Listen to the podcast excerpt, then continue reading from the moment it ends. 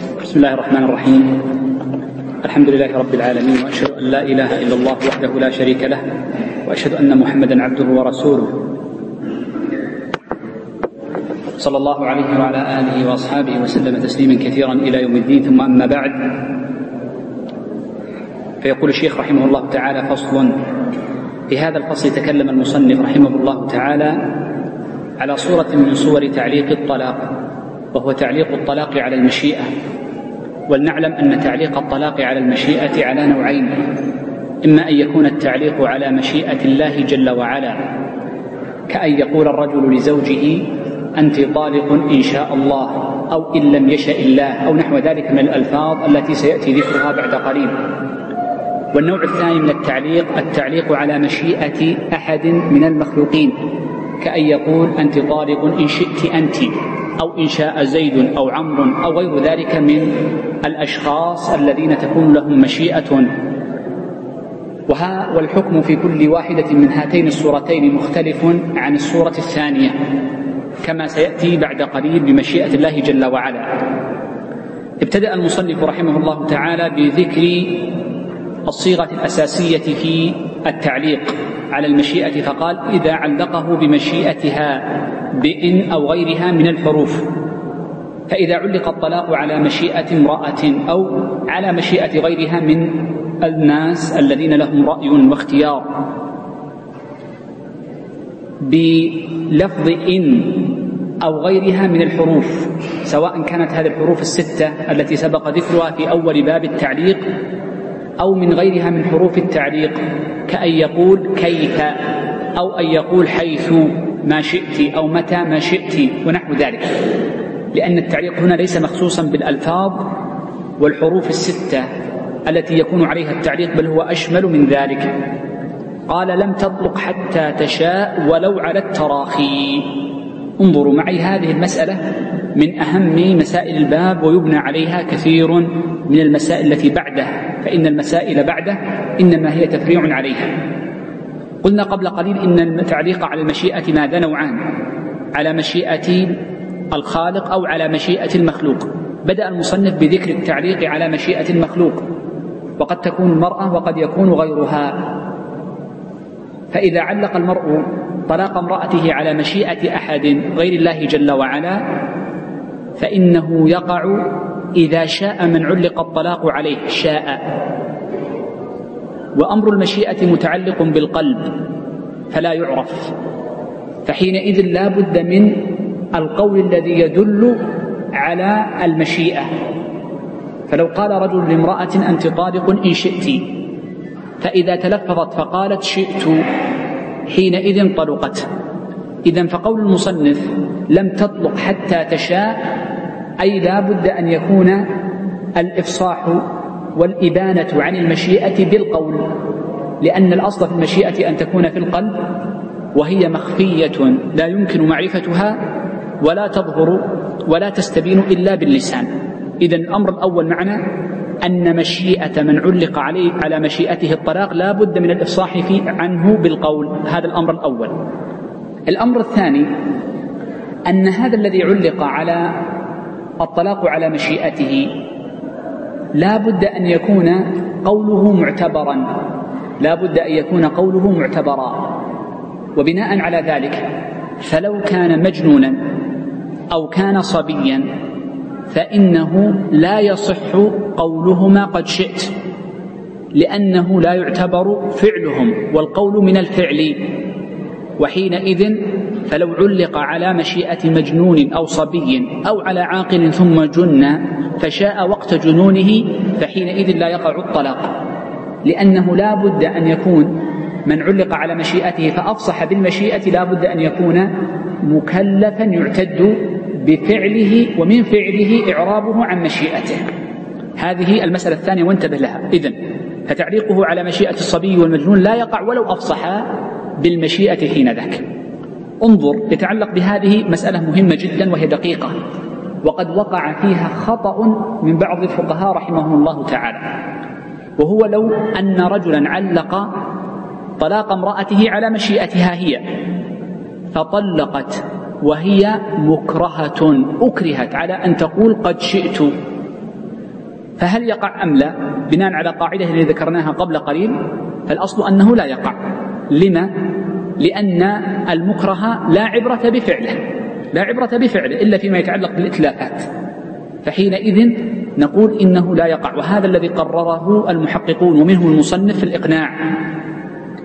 ولكن وقع في بعض الكتب كالتنقيح ومثل الإنصاف وأظنه أيضا في منتهى الإرادات أنه قال ولو مكرهة ولو مكرهة.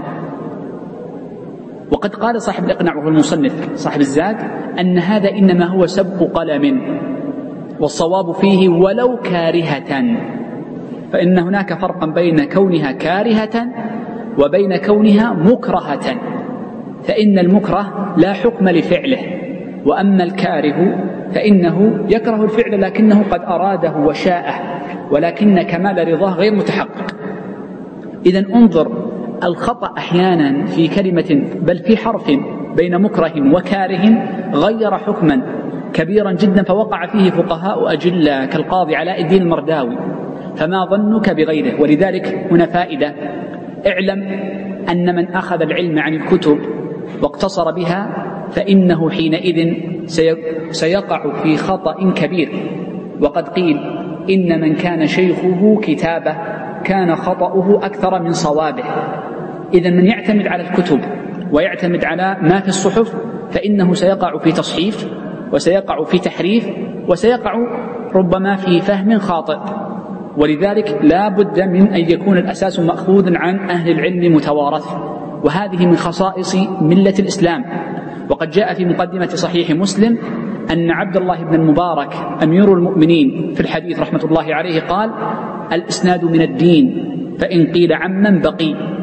فما زال هذا العلم يتوارث بالإسناد رواية ودراية في الفقه في القرآن قبل ذلك وفي الحديث وفي الفقه وفي غيرها من علوم الشريعة. فما زال يرثه الكابر عن الكابر. لا تزال هذه الأمة بخير ما أخذوا العلم عن الأكابر. بعضهم يورث بعضا يتعلمون ويأتي بعدكم من يتعلم منكم وهكذا. إذا أنا قصدي من هذه نكتة أن إذا كان خاصة أهل العلم وقع منهم هذا السبق وتب في قلمهم وتبعهم عليه بعض الناس بسبب زيادة حرف ميم فما ظنك بمن أخطأ بعد ذلك. طيب. إذا هذه هي المسألة الثانية التي ذكرناها قبل قليل.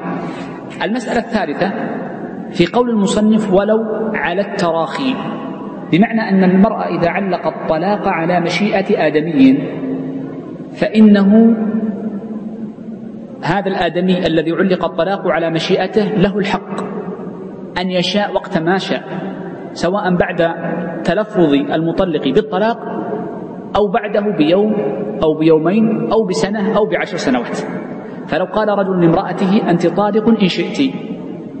جلست معه أسبوع أسبوعين ثلاثة بعد ستة أشهر قالت شئت الطلاق. حينئذ يقع طلاقه. من قولها شئت فيتعلق بوقت مشيئتها. طيب إن تراجع عن طلاقه فقال أنت طالق إن شئت ولم تشأ إلا بعد أسبوع ثاني يوم قال تراجعت نقول يقع طلاقه يقع طلاق طلاقه المعلق على المشيئة إذا شاءت أي بعد أسبوع وهناك فرق انظر بين توكيل المرأة بالطلاق فرجوعه يلغي التوكيل وأما تعليق الطلاق بمشيئتها فرجوعه لا يلغيه لأن تعليق الطلاق بالمشيئة تعليق والتعليق الأصل بقاؤه وديمومته. وأما التوكيل بالطلاق والتفويض فيه ومر معنا الفرق بين التفويض والتوكيل في الطلاق. وأما التوكيل في الطلاق والتوفيض فيه فإنه عقد جائز يجوز الرجوع فيه. وأما التعليق فالأصل فيه عدم الرجوع فيه. وهذا هو الفرق بين الأمرين. نعم.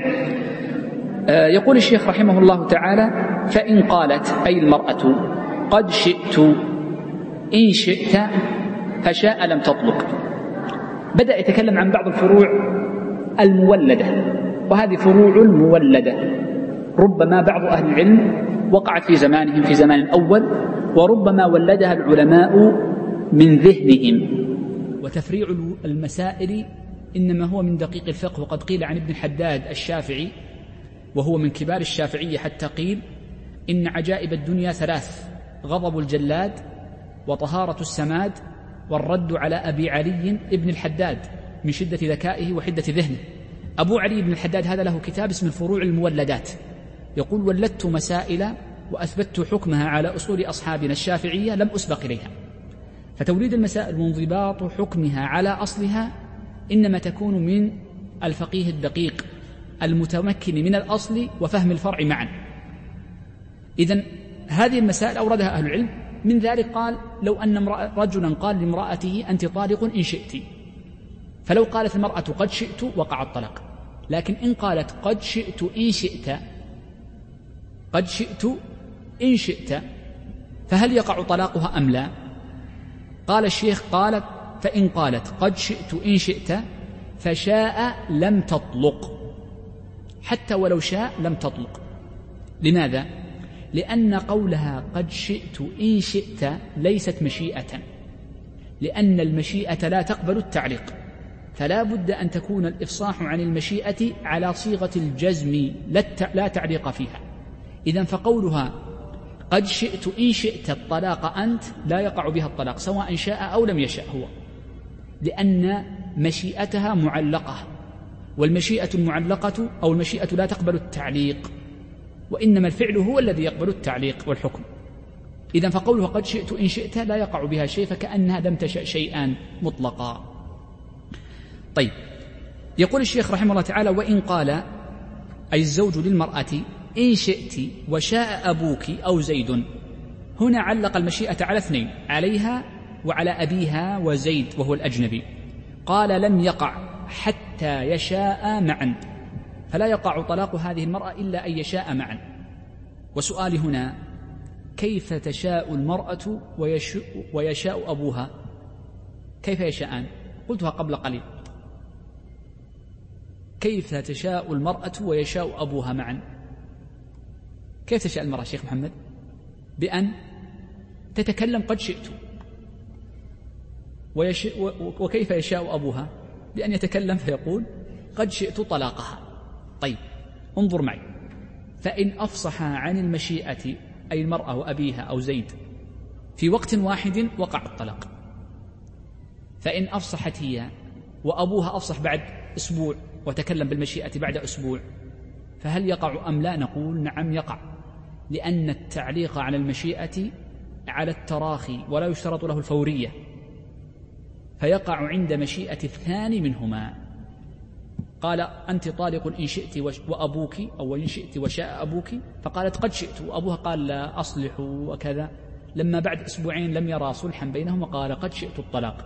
فتقع حينما تلفظ بالمشيئة أبوها. طيب. يقول الشيخ رحمه الله تعالى وإن قال أنت طارق إن شاء أحد أحدكما أو قال إن شاء أحدهما.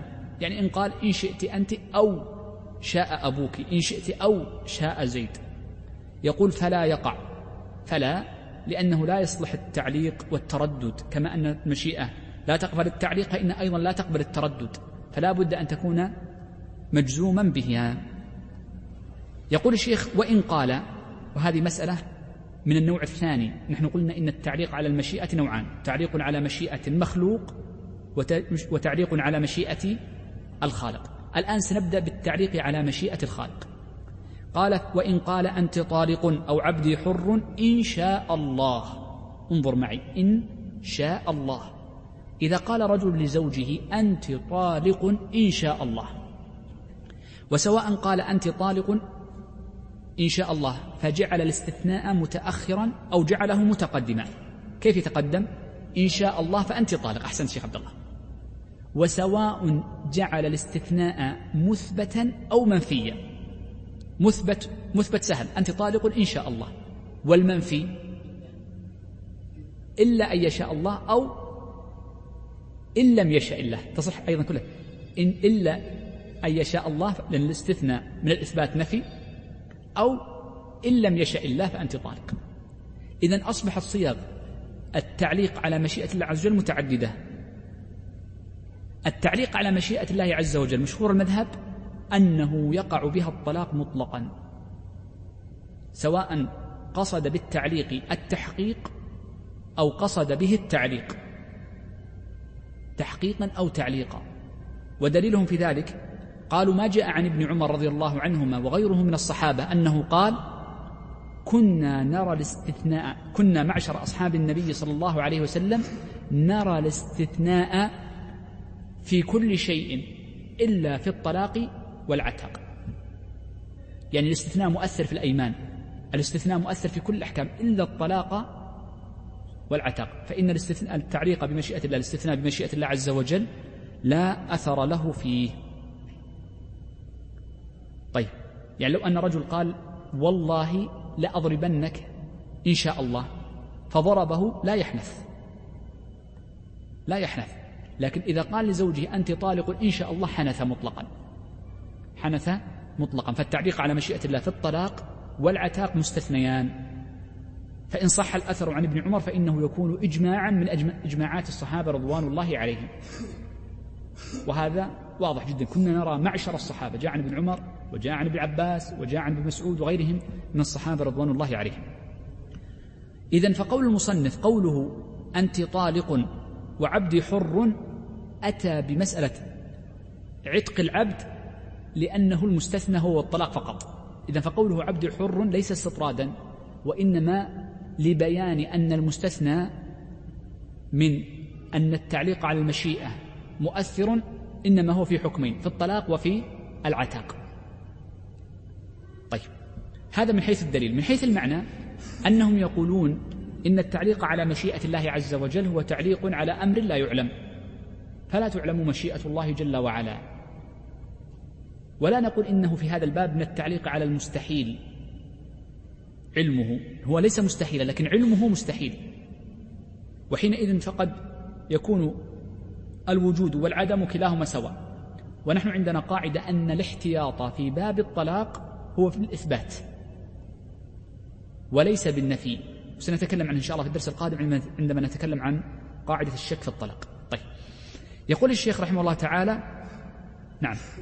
وإن قال إن دخلت الدار فأنت طالق. إن شاء الله طلقت إن دخلت. هذه المسألة من المسائل الدقيقة جدا. حتى قال الشيخ عثمان بن قايد رحمه الله تعالى وهذا المقام أو وفي هذا المقام دقة تحتاج إلى تأمل. كذا يقول دقة تحتاج إلى تأمل. وسأذكر لكم هذه المسألة فأرجو أن يعني توعوني سمعكم فإنها دقيقة وتحتاج إلى بعض التفصيل. صورة المسألة ما هي؟ إذا قال رجل لزوجه إن دخلت الدار أو إن قمت فأنت طالق إن شاء الله. فأنت طالق إن شاء الله. هذه الجملة متكونة من ثلاث جمل. إن قمت أو إن دخلت الدار هذه الجملة الأولى. والجملة الثانية فأنت طالق. والجملة الثالثة إن شاء الله. تعليق ثم بعد ذلك تعليق آخر بعده. تعليقا نقول هذه قوله إن شاء الله عز وجل لها حالتان باعتبار نيته.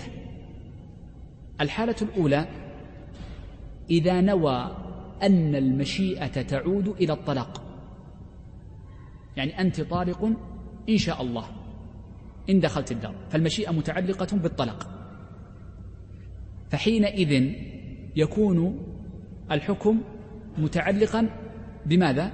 بدخولها الدار. فإن دخلت الدار طلقت وإن لم تدخل الدار لم تطلق. لأن نحن قلنا إن تعليق الطلاق على المشيئة لا أثر له. وجوده وعدمه سواء. فلما قال أنت طالق إن شاء الله الأصل الوجود. فلما أصبح معلق فنقول كأنه قال إن دخلت الدار فأنت طالق. فكلمة إن شاء الله هنا لا أثر لها. وهذا هو كلام المصنف. هناك صورة أخرى لم يذكرها المصنف وهي المذهب وهو الذي اعتمده المحققون منهم أيضا.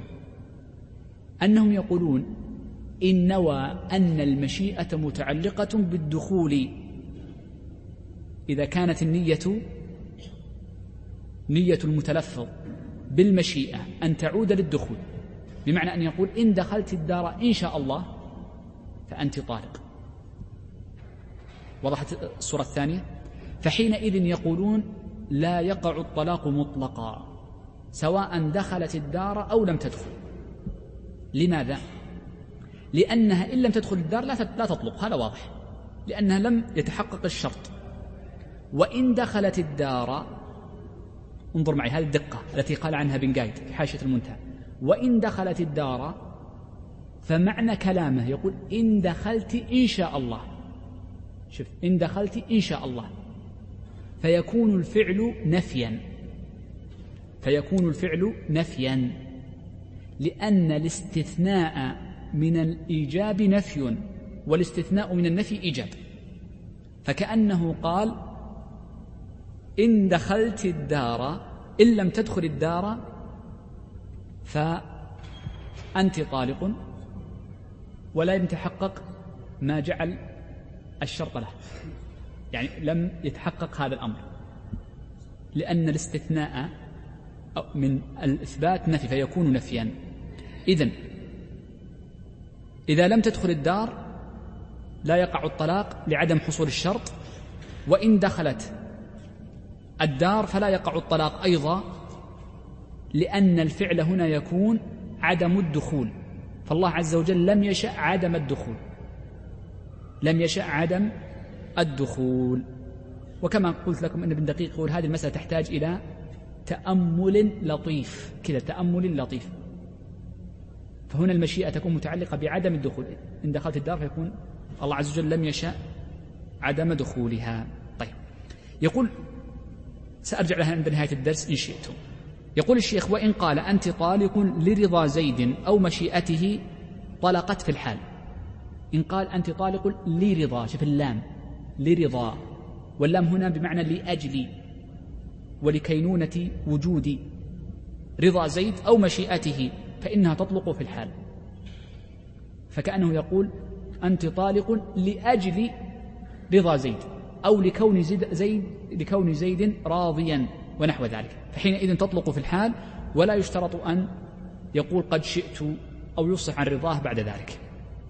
قال فإن قال أردت الشرط قبل حكما. إيش معنى هذا الكلام؟ يعني يقول أنه إذا قال أردت بقوله لرضا لزيد أي إن رضي زيد. إن رضي زيد.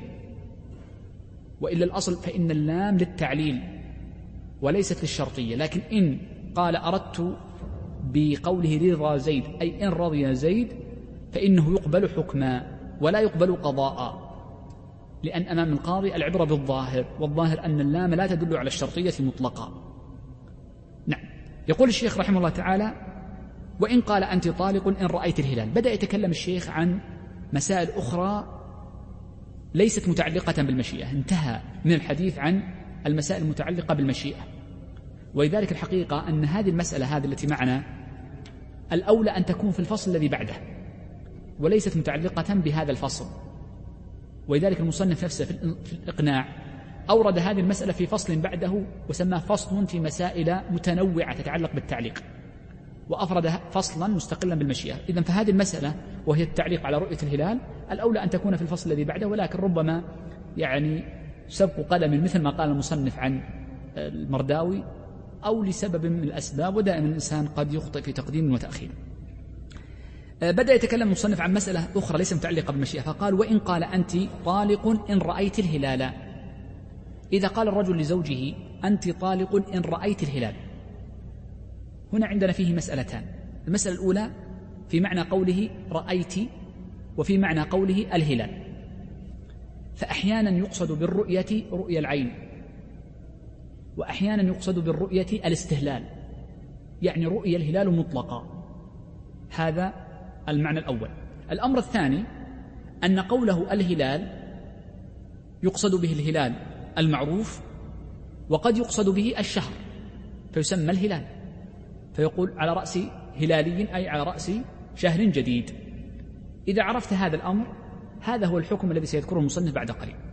يقول وإن قال أنت طالق إن رأيت الهلال فإن نوى رؤيتها يعني هي التي رأت نوى أنها حقيقة رؤيتها للهلال حقيقة رؤيتها للهلال. يقول المصنف لم تطلق حتى تراه. لم تطلق حتى تراه. إذا لا تطلق هذه المرأة حتى ترى الهلال. لا بد أن ترى الهلال. وما المراد بالهلال؟ الهلال الذي نعرفه وهو أول ما يكون مبدأ خروج القمر. يقولون وفي لسان العرب لا يسمى القمر هلالا إلا في أول ثلاث ليال. فإذا امتنعت من رؤية ما في السماء وهو القمر الليلة الأولى والثانية والثالثة ثم رأته في الرابعة فلا تطلق الشهر الجاي. تنظر أول ثلاثة أيام. وما بعد ذلك لو رأت القمر فلا تطلق لأن لابد أن يكون المراد يكون هلالا والهلال إنما يصدق على ثلاثة الأيام الأولى. ومع ذلك أن يسمى قمرا قمرا. يقول أقمر أقمر إذا أقمر إذا دخل في الليلة الرابعة. وبناء على ذلك فلو أن امرأة امتنعت من رؤية الهلال قصدا منها في ثلاثة الأيام الأولى فإنها لا تطلق ولو رأته في الخامس أو السادس أو السابع هذا واحد. المسألة الثانية انظروا معي سأسأل وأنتم أجيبوني فما رأيكم؟ لو قال رجل لامرأته أنت طالق إن رأيت الهلال وقصد وقال أنا قصدت بالرؤية الرؤية الحقيقية بالعين المجردة. فجاء هو أو جاء غيره فأجبر المرأة على النظر للهلال. رفع رأسها بالقوة. انظر شوف الهلال بالقوة حتى رأته. فهل تطلق بهذا الفعل أم لا؟ لماذا يا شيخ؟ مكره. وقاعدة المذهب ماذا؟ أن أفعال المكره لا أثر لها في الأصل إلا ما استثني مثل الإتلافات ويعني بعض الأمور الأخرى التي فيها نظر في بعض المسائل لكن غالبا تتعلق بالإتلافات. فأفعال المكره لا أثر لها هذا هو الأصل. وهذه القاعدة. واضح المسألة؟ طيب. آه، بقي عندي قبل أن ننتقل للأمر الثاني آه، قوله إن نوى رؤيته آه، إذا تنازع الرجل والمرأة هل نوى رؤية الحقيقية أم نوى مطلق دخول الهلال؟ فإنه يقبل قول الزوج في ذلك لأنه هو المتكلم به فيقبل حكما ويدين. يقول الشيخ وإلا طلقت أي حكم بطلاقها بعد الغروب برؤية غيرها. يعني وإن لم يكن قد نوى رؤية الهلال الحقيقية فيكون حينئذ قصده ماذا؟ دخول الشهر أي رؤية الهلال. فيكون إذا رأيت الهلال أي رؤية الهلال. فقد ينسب الشخص لم تقول له إذا رأيت هلال رمضان فصم. قد لا تراه إذا إذا رأيت الفجر طالعا فصل الفجر. أنت ما ترى لكن يخبرك المؤذن أنه قد طلع الفجر. ففي لسان العرب قد يقال لك رأيت أي أدركت. فحينئذ إذا لم يكن قصده الرؤية الحقيقية بعينها هي فإن المرأة تطلق بغروب الشمس من آخر يوم من الشهر الذي هو فيه. بغروب الشمس لأن القاعدة عندنا أن اليوم يبدأ بالليل أم يبدأ بالنهار؟ يبدأ بالليل. وهذا دائما نكرر نقول دائما أن النهار يتبع الليل إلا في أربعة أيام. يوم لا يا شيخي يوم الجمعة نفس القاعدة. فالرواية التي عند أحمد النبي صلى الله عليه وسلم قال قراءة سورة الكهف يوم الجمعة وليلتها تقرأها في الليلة السابقة التي هي بعد الخميس وليلة الجمعة. من قابل تكون صلاة الجمعة يقرأ فيها سورة الكهف. إلا يوم عرفة ويوم العيد وأيام التشريق. الثلاثة أم اثنين؟ اثنين يا شيخ. لأن اليوم الثالث ليله ليس ملحقا بنهاره. اليوم الثالث من أيام التشريق ليله ليس ملحقا بنهاره. لا في المبيت ولا في الذبح ولا في غيره. فيكون أربعة أيام فقط. أيام التشريق اثنان ويوم العيد ويوم عرفة. الأحكام التي تثبت في النهار تثبت في الليلة التي بعده.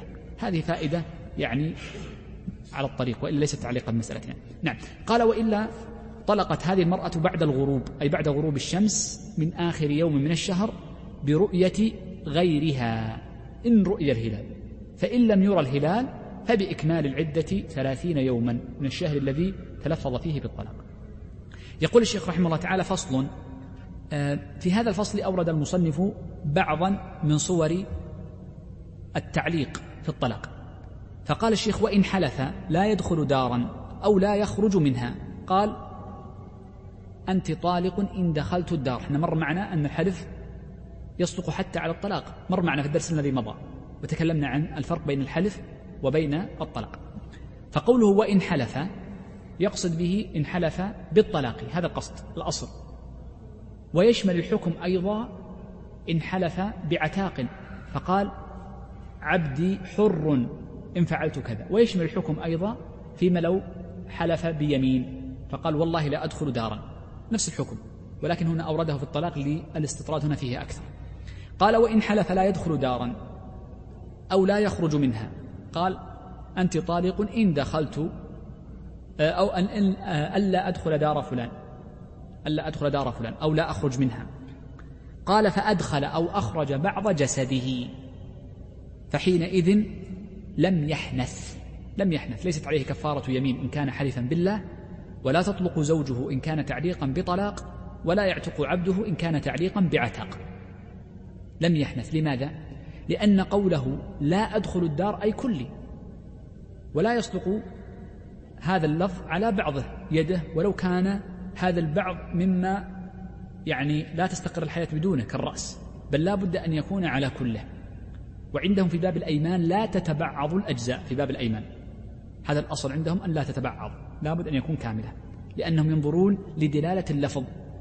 بخلاف مثلا الظهار فإنهم في الظهار قد يرون التبعيض فلو حرم بعض أجزائها كما سيكون معنا إن شاء الله في محله فله حكمه طيب. يقول فأدخل أو أخرج بعض جسده فلم يحنث. لم يحنث عرفنا ما معناها. قال أو دخل طاق الباب. دخل طاق الباب. طاق الباب ما هو الطاق؟ هو يعني مثابة الفتحة الصغيرة. ولذلك هذا المحراب قد يسمى طاقا لأنه فتحة وتكون على شكل القوس سمى طاق. هذا يسمى طاق أيضا وبعض الأشياء تسمى طاق.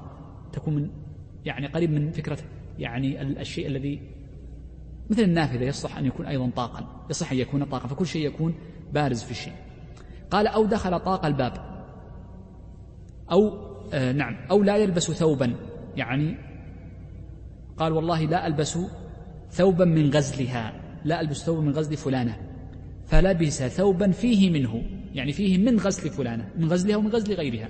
الغزل ما هو؟ الخيوط. تأتي المرأة فتأخذ الصوف أو الوبر ثم تغزله فيكون على هيئة خيوط طويلة. وهذه الخيوط تؤخذ وتجمع وتنسج منها الثياب. فلو قال والله لا ألبس ثوبا من غزل فلانة ولكن هذا الثوب الذي لبسه من غزلها ومن غزل غيرها اشتركت امرأتان في غزله فحينئذ نقول لا يحنث بهذه اليمين. قال أو حلف لا يشرب ماء هذا الإناء فشرب بعضه فشرب بعضه فإنه حينئذ لا يحنث طيب انظر معي. الكلام السابق متعلق بالنفي وليس متعلقا بالإثبات. لا يدخل دارا لا يخرج منها لا يلبس ثوبا لا يشرب ثوب لا يشرب ماء. إذا كل الحلف السابق حلف على النفي وهو عدم الفعل. حلف على النفي. مثله لو حلف على الإثبات. أيضا من حيث أنه لا يحنث إلا بفعل الكل لا البعض. ولكن النفي والإثبات يختلفان في الحكم إذا فعله ناسيا أو جاهلا. وهذه هي الجملة الثانية سأتكلم عنها مصنف وأختم بها حديثي درس اليوم إن شاء الله. إذا انظر معي. لو قال والله لا أدخل الدار ثم دخل بعضه فإنه حينئذ لا يحدث صح؟ حلف على النفي حلف على الإثبات قال والله لأدخلن الدار. فدخل بعضه فحينئذ أيضا لم يتحقق الفعل بل لا بد من دخول جميعه. إذا النفي والإثبات في البعضية واحد. ولكن المسألة الأخيرة التي سنختم بها حديثنا اليوم فيما لو حلف على النفي أو الإثبات ثم فعله ناسيا ثم فعله ناسيا فهل يحنث بذلك أم لا؟ يقول الشيخ رحمه الله تعالى وإن فعل المحلوف عليه سواء كان الحلف بيمين أو بطلاق أو بعتاق أو بنحو ذلك.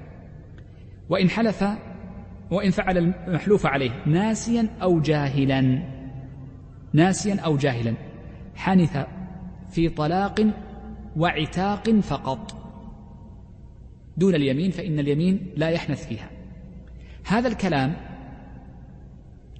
متعلق بالنفي بصيغة النفي.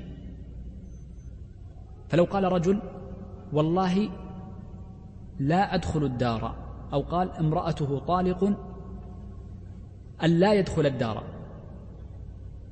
ففعله ناسيا أو جاهلا فإنه حينئذ يحنث في الطلاق والعتاق فقط. وأما اليمين فلا يحنث فيها. إذا كان المحلوف عليه منفيا. لماذا؟ قالوا لأن هذا المحلوف عليه شرط. والشرط إذا وجد في الأحكام التكليفية فإنه لا يؤثر فيه النسيان ولا الجهل. لا يؤثر فيه النسيان ولا الجهل لأنه من الأحكام الوضعية حينذاك ولذلك فإنه يحنث في العتاق. وأما في اليمين فإنه يعذر فيه لأن اليمين فيه معنى حق الله عز وجل وحقوق الله عز وجل مبنية على المسامحة. وأما إذا كان المحلوف عليه على الفعل بأن يقول أنت طالق إن دخلت الدار. شوف إن دخلت الدار فالمذهب أنه يعذر بالنسيان والجهل معا. وهذه منطبقة أو مندرجة تحت قاعدة المشهورة دائما أكررها لكم أن النسيان والجهل يجعلان الموجود معدوما ولا يجعلان المعدوم موجودا. هنا لما نفى فلا يجعل الموجود معدوم. ولكن لما كان حلفه على الوجود فلما نسي ذلك فيجعل الوجود معدوما. وضحت المسألة هذه آخر جملة عندنا. واضحة؟ أعيدها بصياغة أخرى وأختم بها. أنتم حافظين تحفظون هذه القاعدة أكررها دائما. النسيان والجهل يجعلان ماذا؟ الموجود معدوما. ولا يجعلان المعدوم موجودا. طيب نأتي بالصيغة الصورة الأولى إذا حلف على النفي قال هي طالق إن لم أدخل الدار. أو يعني حلف قال لا أدخل نعم هي طالق إن لم أدخل الدار. بالضبط إن لم أدخل الدار. فجعل الأمر معلق على النفي.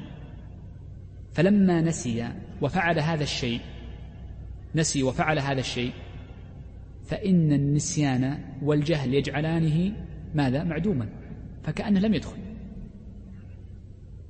لكن لو حلف على الإثبات عفوا هو حلف على النفي على ألا يدخل فلم يدخل. زين؟ فحينئذ فيجعلان ال ال ال لا يجعلان المعدوم موجود لا يجعلان المعدوم موجود. لكن لو حلف على الإثبات فإنهما يجعلان الموجود معدوما طيب أنا سأخذ من عندي ارتباط يقول الشيخ وإن فعل أي الحالف بعضه أي بعض المحلوف لم يحنث إلا أن ينويه. مثل أن يحلف يقول والله لا أشرب ماء هذا الإناء فإنه لا يحنث. هذه سبقت المسألة بنصها. إلا هو أتى بالاستثناء هنا إلا أن ينوي أن يكون قصده البعض فتكون نيته ذلك. وفي مقام النية لو وجدت قرينة أو وجد يعني سبب يخصص هذا الكل تخصيص بعض. مثل أن يقول والله لا أشرب من هذا الإناء أو لا أشرب ماء هذا الإناء ويقصد بعضه نيته بعضه فإنه يحنث بشرب بعضه. قال وإن حلف ليفعلنه لم يضر إلا بفعله كله. هذه المسألة ذكرناها قبل قليل وهو أنه إن حلف على النفي غير حلف على الفعل. فهما يتفقان بأن النفي والفعل لا يقع بهما الحنث إلا بفعل الكل هذا الحكم. ويختلفان فيما لو حلف أو فعل الشيء أو تركه نسيانا أو جهلا. بقي عندي مسألة أخيرة أختم بها الحديث. مع تفريقنا بين النسيان والجهل في الصيغة أما في باب الإكراه فإنه يعذر بهما على المذهب سواء حلف على نفي أو حلف على فعل سواء. بذلك نكون أنهينا درس اليوم. أسأل الله عز وجل الجميع التوفيق والسداد. صلى الله وسلم وبارك على نبينا محمد. نكمل إن شاء الله الدرس القادم وننهي به كتاب الطلاق كاملا بمشيئة الله عز وجل.